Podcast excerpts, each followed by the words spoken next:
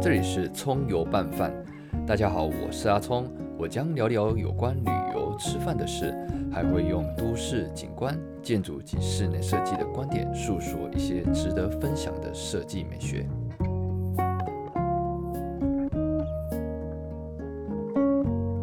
中山聊聊山林运动知识不可少，我是阿聪，是 OK，我是真正你是咧冲山小。，重头戏第三天正式来临了哈，这集要把握一下，就是终点。走到目的地前，我们会遇到一些事情，然后最后在大水枯山里面感动，就是到了那时候，哎、是大水枯山屋啦。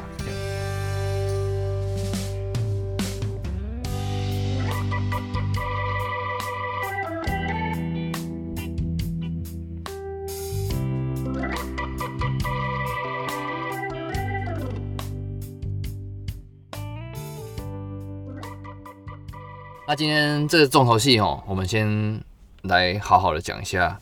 因为我们刚开始早上醒来的时候，其实山屋已经没有人了，这时候应该大概八点八点多，八点多啊、我们就又又在这吃了睡早到饱的一个概念。没错，为了啊、体力留得更好啦，我们也不是为了抢山头啦，嗯对反正就是走一个自在舒服的行程这样子。嗯想说，哎、时间有到了，我们已经有点舒就是太舒服了，就真的有点废了 哦。好好啦，好啦就就走了啦，开始走了。嗯在走的时候往下走，因为从我们是从中央金矿对，要往要绕，然后经过杜鹃，经过南营，再到到水库山屋，嗯就是等于是走以前的八通关古道啊，走，OK，沿路都有住宅所。那我们因为要先越过一个溪呀、这个溪哈，因为我们看其实可以走过去，但是我们的水脚不想碰水，嗯，就哎、如果你是 Gore-Tex 的就算了，但是如果夏天的时候这边可能水会比较大，那呃我们去的时候是冬天，所以有机会是可以从呃水那边过去。那另外还有一根圆滑的木杆。横要横横过那个溪上面，就是你可以不用碰水，就可以走在那个树干上面。啊，突然有哦有一个团员啊，他不知道脚怎么踩的，突然我就听到二 K 骂了一个脏话，这样子就差一点掉到水里面。这水大概有六到八度，会应该就下去就死，感觉会就是整个身体湿湿的，很麻烦的啦，就很会失温这样子。啊，你当时看到那个状况是这样子？就刚好那个玲玲嘛，嘿，对，就就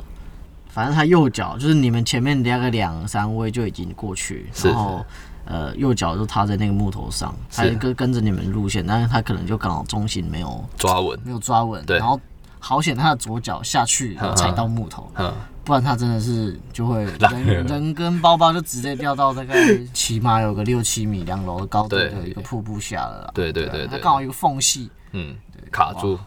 可能不会卡住，就真的真是的下下嗯去，因为在也是蛮小心，因为那个有点滑啦，所以在那个地方哦特别注意啊。因为我们走的这一条不是大众路线，嗯对，所以感觉上这边后来继续走的路是没有什么，就是草是长得好好的，对嗯草啊比较，多啦，草比较多路线算还呃嗯其实都还好走了还，算对还算还算清楚，但是就是草比较多，嗯就很明显就是人比较没有那么多是常在走这一条路这样子。啊，不然大众路线大概大家都会怎么走？如果正常以八大秀这个呃四天的路线来说，因为我们八大秀这是等于是说走五天嘛，我们等于是说有点算是走一个小 O 字形的欧一字形个，哦对，对的路线下去。那正常以八大秀来说的话，第一天就是住关高平嘛，是然后第二天就是住中央金嘛，是然后第三天就是上这个秀姑峦秀山，姑峦哦山加这个大水库山，嗯然哼后下来回再住一天这个大水库山屋，中央中央不会就不会下大水，哦大水是枯山屋，就是因为我们特别要去那个点，哦所以我们才嗯嗯嗯排了五天，是多走了那个行程。是是是是是，会走大水库，应该基本上是走南八二段通关横断，嗯，直接通到东部去。对，不然就是另外一个是南二段上来，是是逆是，走回来这样子，嗯嗯从南边往北边走，是才会落到就就是从那个嘉明湖嘛，一是直到这个大水库，然后接八通关出来这样子。是是是，哦，对，那所以我们这样子走就会变成多可能多一多一天天时间啦对，，但因为我们等于是其实也路程也没差，嗯多走了这个妖绕的路线，但其实路线是很顺的，就是不会有平稳，的，不会有什么高高突然低低的对，落不会差有高那高低落差绝对不不超大过概三百啊在三千两百公尺高上的下上对下对这对样对子我，们就是差不多一路从这个两千多一直到三千出头这样子。是是对是。那那个我们走在算是八通关古道上面嘛，对它沿路的住宅所，因为呃，大家知不知道八通关古道？其实，在日剧就有了，最早可以追溯到清代的，他们讲是黑骑兵还是什么的，就是刘永福他们那时候要哎呦专业哦，控制控制整个台湾，他们要我有点忘了他那个名词了。其实最早的八通关被走过的痕迹，可是后来是日据时代就靠了这一条以前清代的八通关的古道，然后再去开辟。嗯是是是，对，所以现在我们在走的都是日据时代的八通关古道，嗯，嗯，然后嗯一样都有住宅所。嗯大家应该知道住宅所是什么吧？就是日据时代是呃，日本人要控制完整的控制整个台湾的山林，嘿然后跟对抗原住民，所以只要隔几段距离，差不多一两公里或者五公里，就会有一个驻在所。那是以前的主要的警察，现在算是警察局啊。是是是对、嗯这个部分，了解了解。那因为我们就是继续走，突然就看到背后有有突然有一阵光跑跑进来，因为这这里面都是大部分都是树荫下面在走啦，所以算是很凉爽这样子。那突然就看到哎、诶有玉山背面，但是看到这个玉山背面，其实跟我们想象中的钞票上面那一张感觉不太一样，没有那么的显眼显著，就是让看起来就哎、我能知道这是什么山这样子。背面看其实跟在前面看是完全不一样的啦。如果再往下走的时候哈，我们就一样都是这种平路，对。那突然我扣个跨掉一个断崖，这次是一个内凹处的断崖，但是这里有一条绳子，可是绳子已经没有用了。这为什么没有用？它那个绳子在很高处，你人哦要就是整个就是伸展手往上伸，这样子才有办法拉到绳子。可是你在一直往下走的时候，那个绳子会离你越来越远，对，啊，就会变成，如果你一直拉绳子，可能会变悬空，那、你脚就会、就就会晃嘛，那就这这就危险，就会跑，就是你就会只剩下手的支撑去抓住这个绳子，一个不好就被甩出去，就很危险。所以这里的断崖，它本来一样可以走，但是没有不知道为什么。就是反正就断掉了啊！这边有一个吼、石头是在转角处是凸出来的，凸出来以后再转过去，这边的踏点实在有点难难踏了。对某些人来讲，可能他会觉得他没有可能攀岩的经验啊，或是走的山路可能没有那么常在走这种路途的，会感觉这一脚他心里一直可能会有一种障碍跨不过去，就是心里害怕。但也可能跟人体的高度和角度的长度有关系，因为有些人会觉得说，哎、我的脚长，哎、这样子过就可以过了。但是有些人就是觉得不行，因为这种算这里已经算是比较赤裸的一个地形了。那在这个赤裸的地形要怎么样过？我觉得有时候攀岩的这个技巧是不是也是要有的？对，我觉得这个就基础的啦，当然不用说，就也一定要练到什么。高看高 V 级，哎嗯嗯嗯挂高啊，最高背，而且然后啊可以空 可以空 飞，是不用，反正就是基础的，你知道，呃，这个眼点的这个踩点啊啊抓点，对，然后重心的转移啊等等之类的，嗯嗯就嗯，稍微基础的，就就去过这些算是报时馆，我觉得有练过，对，应该就会稍微对于这些地形会比较容易通过啦，是也比是较是安全一点这样子。没有错，没有错。不好意思，我们这一集哈，因为我们在田边小间路上，所以会有很多嘈杂的声音，嗯稍微大家见谅一下见谅一下，见谅一下。的时候惊险的来了，我跟你讲，对哦，我跟你讲，我这就是我先踏完过后以后，后面的女女生卡，就是她被自己卡住了，因为我在走这一条路过去的时候，我就觉得说可能后面有人会卡住啊。这时候她虽然说有下来到那边，但是到了那颗石头，就是要转角的那颗石头，嗯嘿嘿嘿她已经兵荒马乱了，就是她不知道怎么踩那个点了。嗯对，但是他在那个下下切这一点是还可以，还可以接受嗯。可是到了那一个地方，他是他已经开始有点耐不住了嗯啦，就是觉得啊，我我要往后走的那种感觉。嗯懂可是我那时候就跟他说，没办法，我们因为也快走到目的地了嘿，但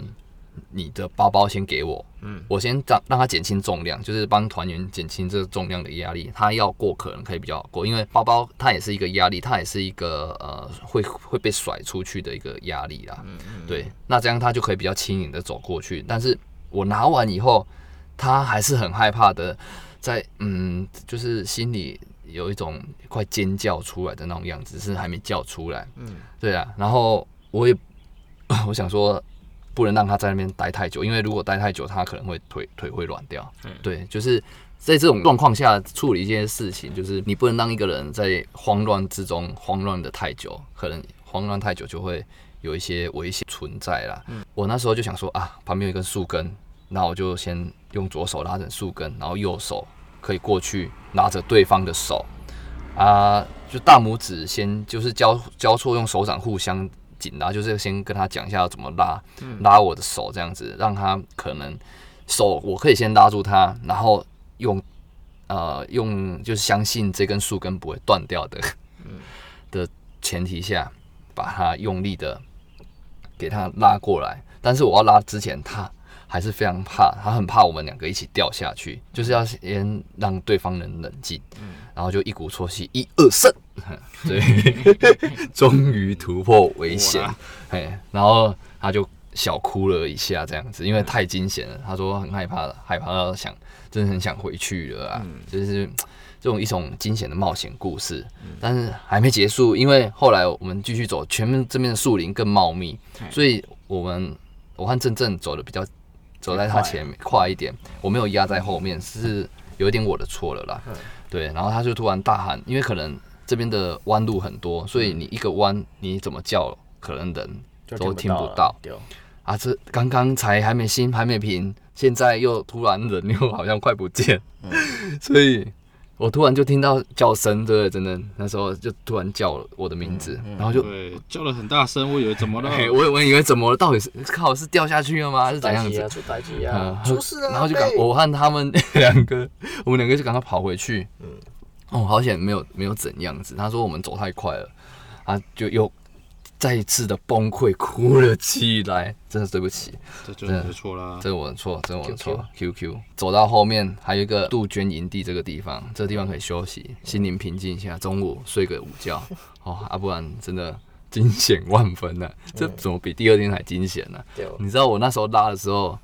我是揪有嗯一下，有揪呢，你知道我本来不害怕，变成会害怕了。 嗯，对，就是不知道为什么，就是会有那种心情。哎、这个杜鹃营地是不是假设说我们昨天的山屋对没有睡到？嗯，因为我们本来就是抽营地嘛，对对对。我们原本就是排营地的啊、那呃刚好那个中央金的那人个员嗯山屋，哎、然后很多人都因为天气太冷，可能怕会下雪都没有上来。那那个山屋的志工就问我们说，呃，我们再过去可能就会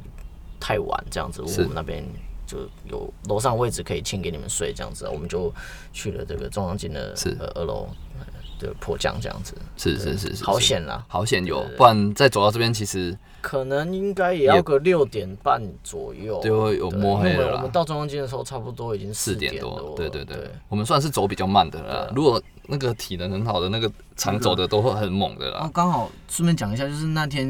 我们上到中央街的时候，其实那个呃有一组那人个两个三个吧，反正就是走过中中央山脉大众走十七天的一个嗯男生，高手高手对对对，然后青年化神人啦啊，他们就是像他们那种体能就非常好，他们一天就直接从登山口直接看到这个中中央央金金矿，哇，还还比我们快 啊，真的是我们要两天。真的是太扯了，真的是太扯了。所以有时候体能状况会影响你所有行程的东西，就是要先计划好这样子。没错，没错，没错，这事前的准备什么，可能要有一些经验才有办法自己判断自己能走到什么样的程度啦。嘿呀，嘿呀对对对，然后再往前走，在目的地前大概有三公里左右，有一个水源地，我们必须要在这边取水。嗯哦，那你就会觉得水真的很珍贵，因为我们取水是为了明天的今天的晚餐、明天的早餐，这样子。嗯对然后还有新东水。对对，那我们该怎么去准备去衡量一个人要带多少？其实其实我最怕的就是这一天的水源的问题，因为那一天呃，我们从这个东京拿完行动水之后，我是看了地图，觉得哎、诶可能有两三处的 V 谷的地形可能会有水源。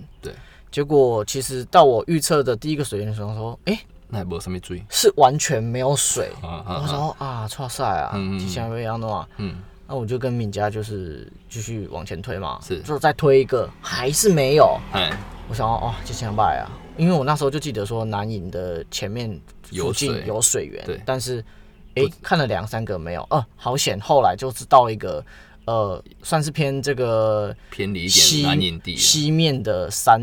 山谷地形，对对对好险那里的比较比较阴暗处那个水源就比较多一点，是我们是就是在那边取了对取了水源这样子，是是是，对，因为大概一个人算一算，大概两公升、啊，两公升呢，因为我们等于是说，因为大水库商务的水水塘的水，大水库的水，呃，可能会比较，因动为细它会菌有可能比较多吧。就是它的虫啊，有一些孢子虫啊什么的，嗯嗯嗯那嗯那些可能会造成你的身体上的不适。它比较像类似石水死水啦，对不对？对就是对所谓的黑水对塘啊像。那因为天它使啊它水可能就刚好比较多一点。那嗯嗯其实那天的状况也还不错，嗯我们也可以不用取，因为那天的晚上就是有结冰，等于说那些虫啊可能会死掉这样子。那我们为了保险起见，我们还是在南营前这个最后水源地取了这个一个人大概两公升的水这嗯，样子。是是是对是对是对，OK OK，大概自己要判断一下你走的路，还有你今晚煮的饭需要对用到多少对水。这个就是要依经验来评估你所需要的水源。因为有时候有人问说，哎，你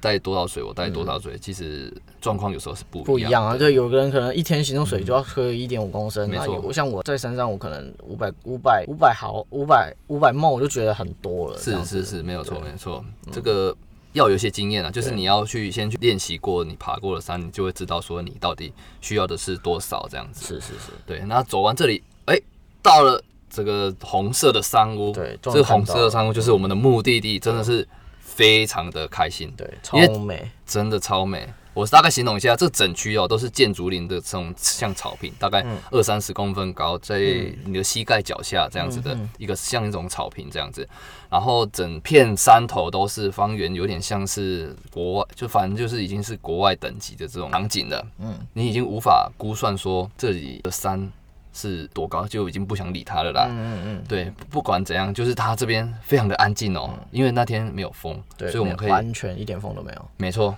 我们可以坐下来静静的欣赏，而且前面还有云海，那个云海是整围绕整片你周嗯边，但是就唯独这一片没有被云海覆盖，对哦因为山的高度够高，对对，刚好在这个云的上面了，刚好在云的上面没有错。当我们到的山屋的时候，吼，就真的有人就已经内心，我心内心哭直了。接哭出来了直。接啊！有人是直接哭出来，嗯眼泪就滴出来了哈。那个太感动了，太感动了，一啊真个的是是感动惊险，对哦一个是第一次要走这么算是真的是，呃，第一次走超过三天的路程了。对对对，大部分我们都是走三天以内三天啦以内，对对，基啊本这上不会是超过三天对嗯，我们这是走五天，对对，五天还没结束，这样子才第三天而已。所以每个人的那种过程和感觉哦的承受度都不太一样，嗯就是面对这种生命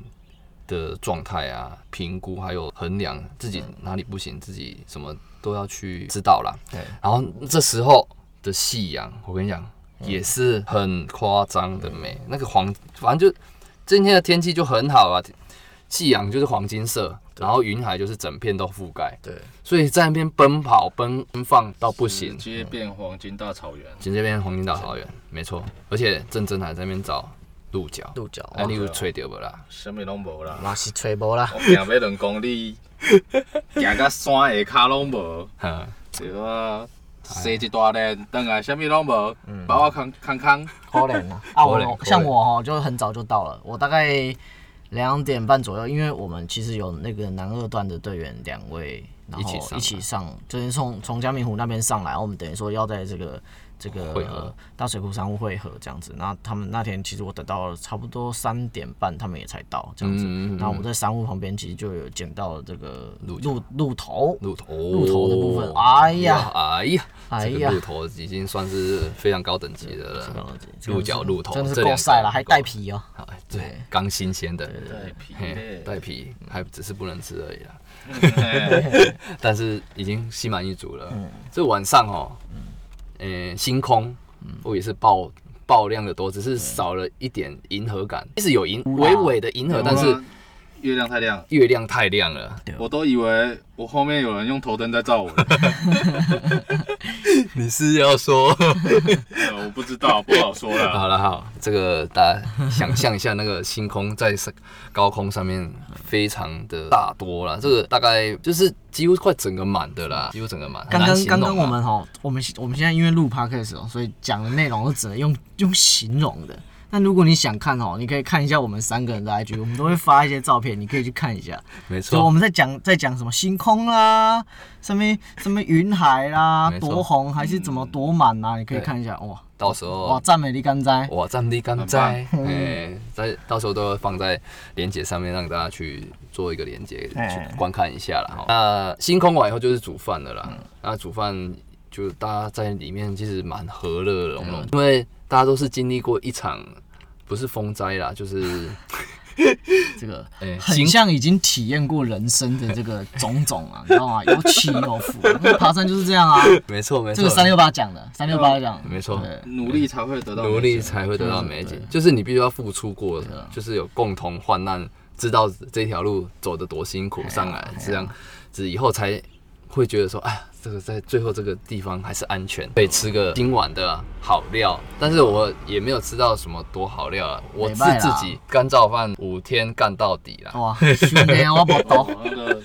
我无 法，为了轻量化没有办法。我是煮好嘿真空包装带上去吃。哦，这个是也是很厉害的主厨啦，啊，改天后我们可以再录另外一个这个，看是要轻量化背包啦，轻量化没错食材啦，看教大家山上怎么煮这样子。没错没错，这个我们可以再做下一集嗯对，下一哎集有时间我们再另外再做一个整理啦。可以哎可以可以，好，然后这一今天大概整个路段就是美景，然后有人有哭，这 这两个重点啊，主要是美景上去，因为大水库山屋不是正常大众路线会走到那对，里正的，常不会走那一条。但是那边的景色是我以我目前来看还算就是真的很顶标的应啦。该说这一条路，我觉得其实是就为了它有来啊人文有美景。有美景，对，然后大水库它其实蛮中心的地带，但是大水库其实分东西段，嗯，哎、八通关古道其实分东西段，然后大水库就是在东西段的中间点。对嗯哼对然后对对清，我刚刚提到了清代跟日治的时候，呃，大水库它在清代跟日代日治的时候，它也是一个交汇点。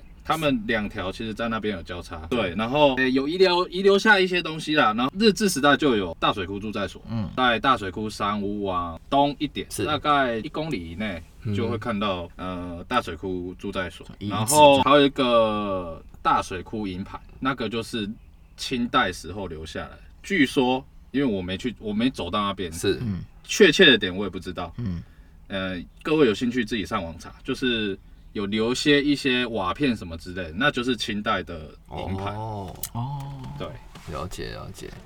哎，这下次有机会再走走走一次啊！这地方是蛮值得去的嗯我啦这。个可以去一百次。对，这个地方是真的蛮值得去 的，没错没错。如果大家对这个山还有这么样的希一丝的希望，走走看，但是先练好体能，然后重要是知山的知识啊，对各方面然后各经验啊方面都要对嗯对对有，再来走，不是一般诶完美路线，真的不是在乱冲哎三小啊哎！不是在乱冲山小，对对对，就是不能一直冲啦，不不管什么就直接冲往山上，我出代志就在哎。嗯就对，就是这样子，所以才是冲山小，嘿，对对对。好，那今天就到这里了，我们下集还有更精彩的，比较属于嗯呃团队的沟通方面的问题，那就下集见喽，拜。拜拜拜。